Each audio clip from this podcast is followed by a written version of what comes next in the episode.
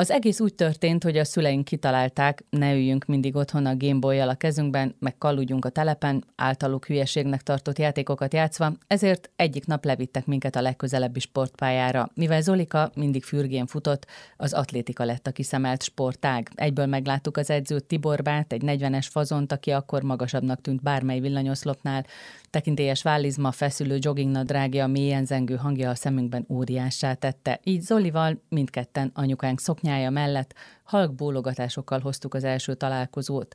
Talán ez volt az oka, hogy pár hónappal később kis barátom képtelen volt nemet mondani, amikor Tibibá arról kérdezte, megyünk-e a nyári edzőtáborba. Addig hebegett, míg igen nem lett belőle.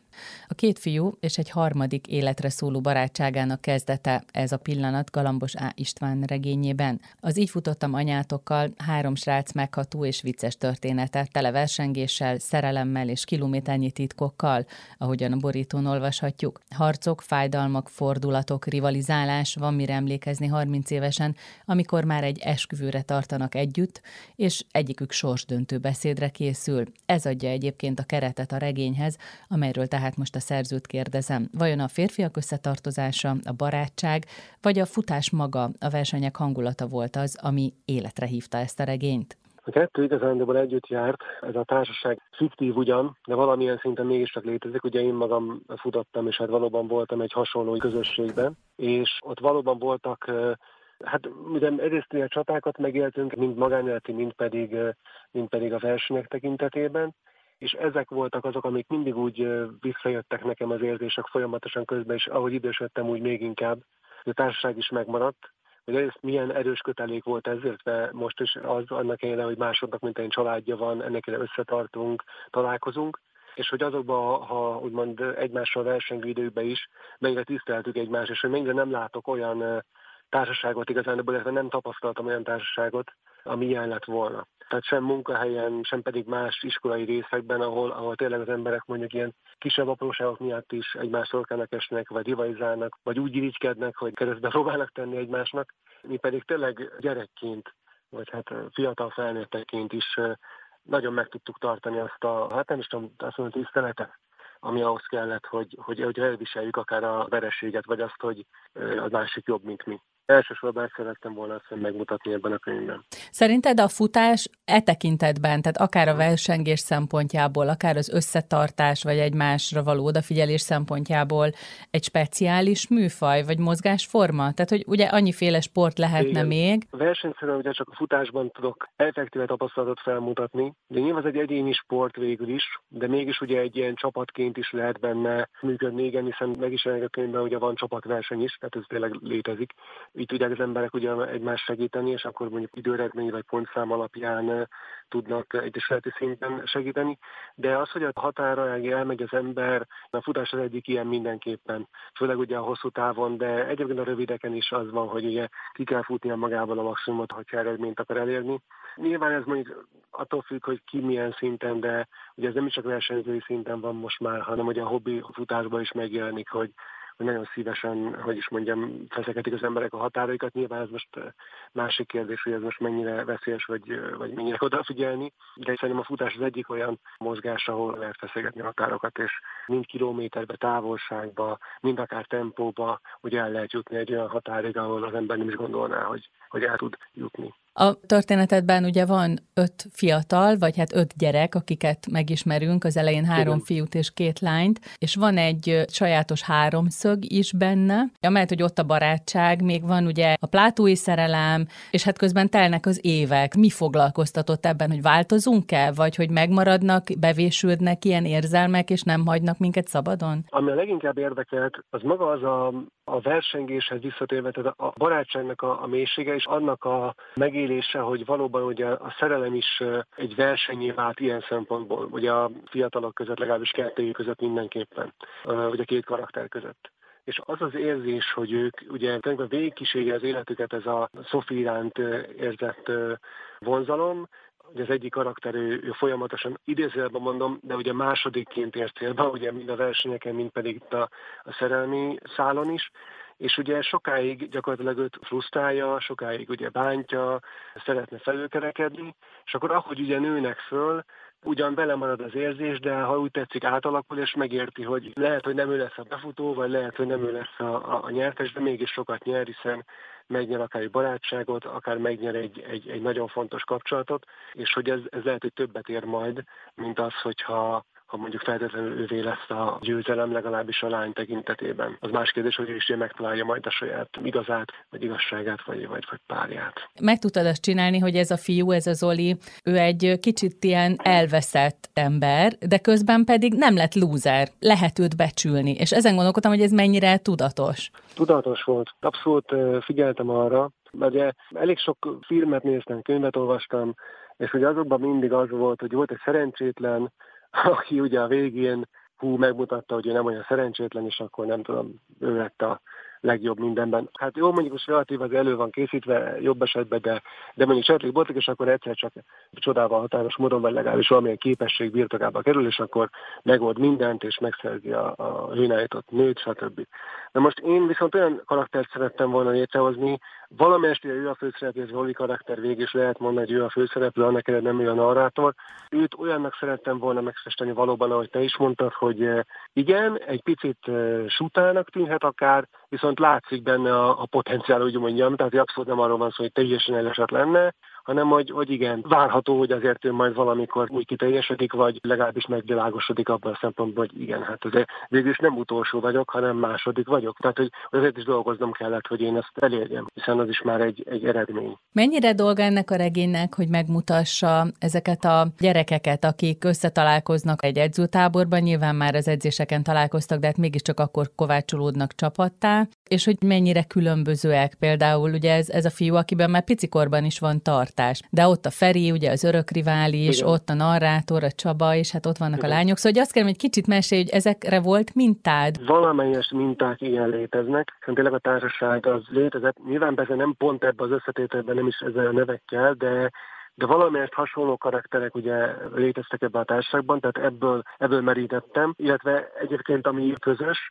illetve ami valós, hogy, hogy tényleg ott volt mondjuk az az adott edzőtábor, tehát tényleg volt Putnokon, meg tényleg volt ugye a Balaton mellett is Zánken, tehát ezek valóságok voltak, de a többi része már mondjuk nem olyan nagyon.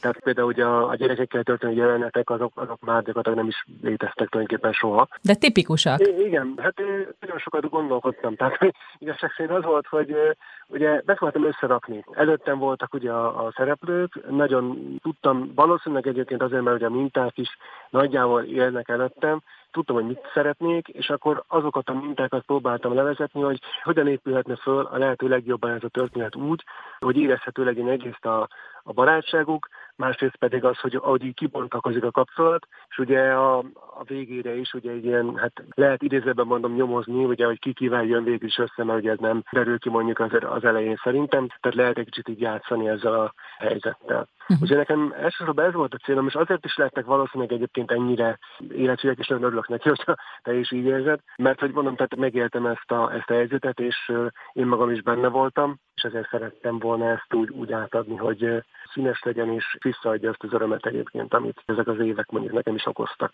Mesélsz egy picit a, a Feriről, vagy a Sofiról, a Louisiról, nagyon jó meg lehet fogni, hogy melyik milyen. Igazság szerint is hozzátartok, ezt meg kell említenem, hogy azért a szerkesztőm is nagyon, nagyon jó volt, rengeteges segített még elsősorban narrációban egyébként, a szereplőknek is tetszettek.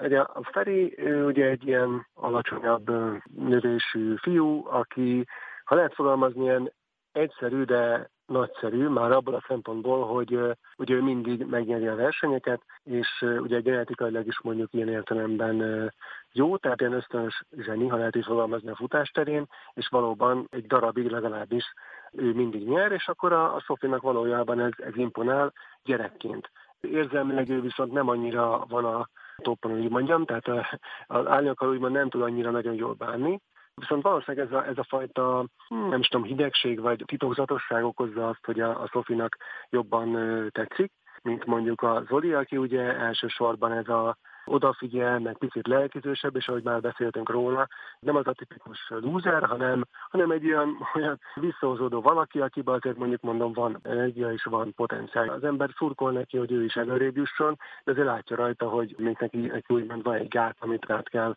ugye szabnia. És van ugye a Csaba, aki a, a narrátor, őt azért választottam narrátornak egyébként, mert ő a szép fiú a csapatba, és ő az, aki mindenében kanál is egyszerre, és ott van mindenütt, tehát ott van mindenütt, amikor zajlik az élet, úgyhogy ezért meséli ő a történetet. A lányok közül a Luizi, egy magas, vörös leányzó, aki ugye sprinter, és egy megfelelően izmos és jó karakter, ő a jó irányba próbál terelni az embereket mindig szerintem. Tehát ő az a fajta ember, aki segít mindig, aki próbál nyugtatni a többieket, ha arról van szó, szerintem jól elemzi a, a helyzeteket, és akkor igazi barátnője a Szofinak. Nem lehet azt mondani, hogy rivalizálna vele, még annak elég persze köztük is valami fajta rivalizás mégiscsak van, de, de lényegében nem. Tehát, hogy ő is egy ilyen, ilyen igaz barát és ugye a Csabát is rengetegszer helyre teszi. És akkor van a Szofi, ugye, aki egy szőke lányzó, cserfes, csípősebb a nyelve,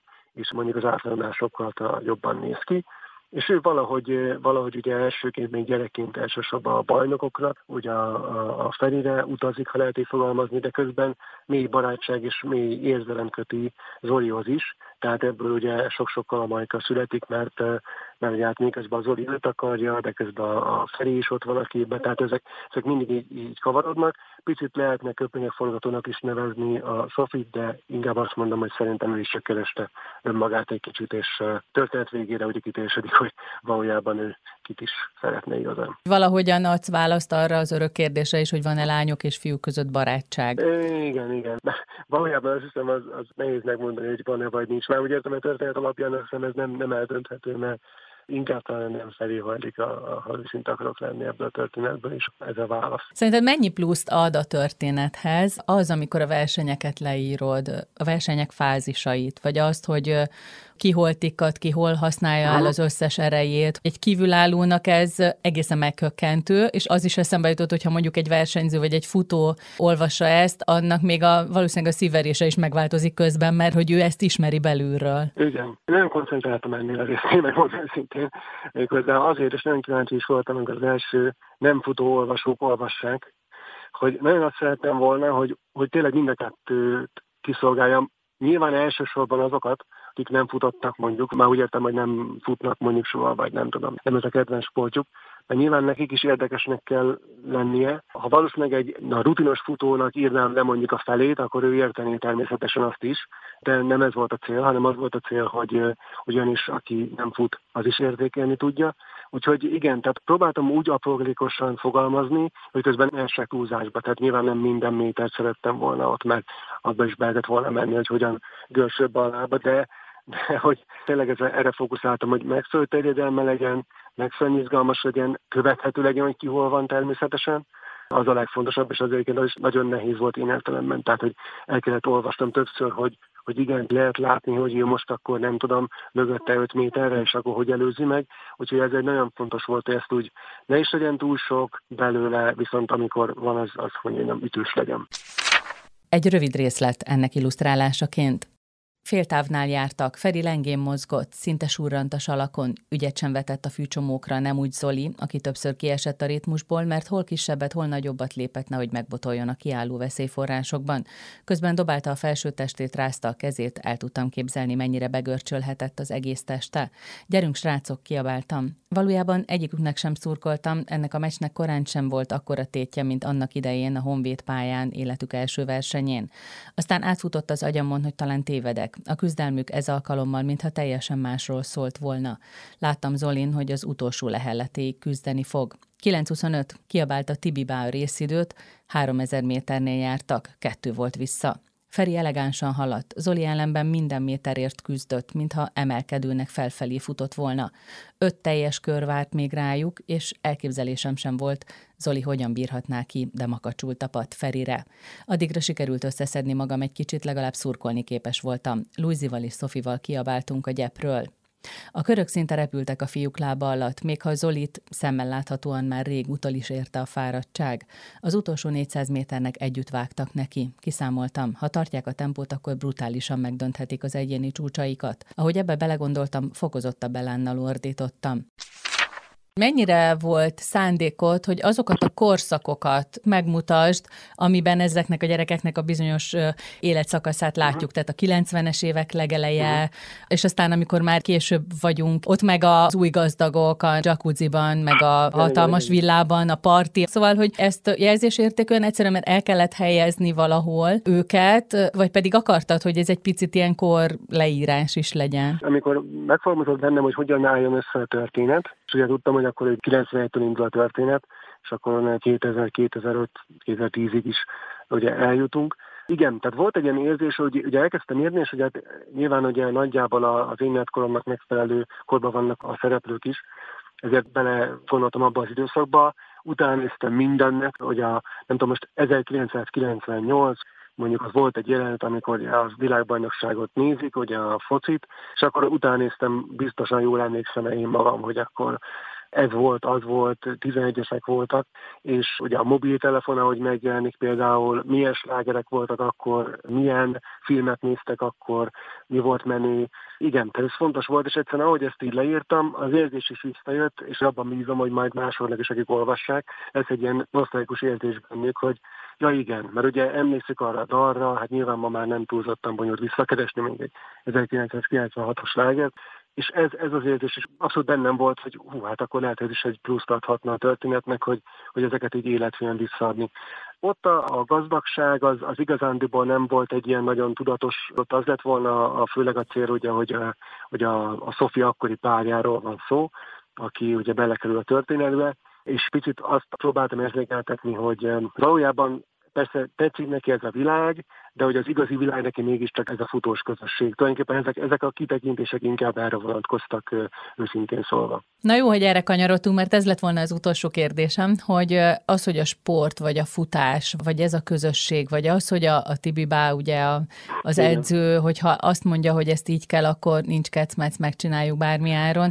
Szóval, Igen. hogy ez mennyire ad hosszú távú muníciót egy gyereknek, egy, egy fiatal felnőttnek. Szóval, hogy ez a futás, ez az élete részévé válik, és más területre is kihat? Abszolút, ez is nagyon-nagyon jó, és örülök, hogy te ezt mondod, mert igen, abszolút így volt. Egyrészt a, a valóságban is, másrészt pedig cél is volt számomra, hogy ezt is nem mutassam, mert igen, tehát nekünk az edzőnk, aki ugye nem Tibi Bár, de hasonló ismérvekkel rendelkezik, ő azt mondom, hogy az a közösség, ami formálódott, az az ő munkája is volt. Az, amit megmutatott, és az, ami, ami szigor volt benne, én a mai, hát most persze picit olyan furán hangzik, hogy azt mondjam, hogy a mai gyerekeknek is kívánnék ilyeneket, de valójában azt kell mondjam, hogy igen. Tehát kívánnék egy-egy ilyen társaságot, és azt mondom, hogy szükséges is lenne minden tínédzsernek. És az nyilván nem csak a futásnál lenne így, hanem az a mentor, aki nem a szülő, mert az, az mondjuk lehet, hogy ugye más, akkor a szülővel mit könnyebb veszekedni. De hogy igen, tehát egy ilyen mentor a gyerekek életében rengeteget adhat szerintem. Tehát olyan tartást ad elviselni, mondom, az irítséget, akár a verességet, azt, hogy meg kell küzdenem azért, hogy célt érjek, és hogy a futás hogy annyiban speciális ilyen értelemben, hogy nem lehet benne ugye nagyon-nagyon hát, mellé beszélni. Kamuzni. Igen, tehát vagy gyors vagy, vagy te nyertél, vagy nem te nyertél. És pontosan az időeredmény miatt azt is értékelheted, hogyha te most, nem tudom, lehet, hogy 12 vagy egy versenyen, de egyéni eredményedet megjavítottad. Megértetik vele azt, hogy te küzdöttél valamiért, és akkor az a te célodhoz egy tökéletes eredmény. Lehet, hogy nem nyertél világbajnok, lehet, hogy nem lettél harmadik, lehet, hogy nem lettél ötödik se, de igen, te végigfutottál részt az a távot, amit mások nem tudtak, másrészt pedig javítottál az időeredményeden, tehát már egy fejlődést értél el, és már ez önmagában nézve elég. Meg kell tanulnod büszkének lenni magadra, ezért ezt el tudtad érni. És nem azzal foglalkozni, hogy nem most a társam meg elsőt. Igen, ő neki jobb, a genetikája van, tehetséges, többet dolgozunk, haladunk tovább. És akkor lehet, hogy még öt javítok az eredményemen, és akkor nekem az volt a maximum, és én, és én kiosztam a maximumot magamban, és ez egy fantasztikus dolog.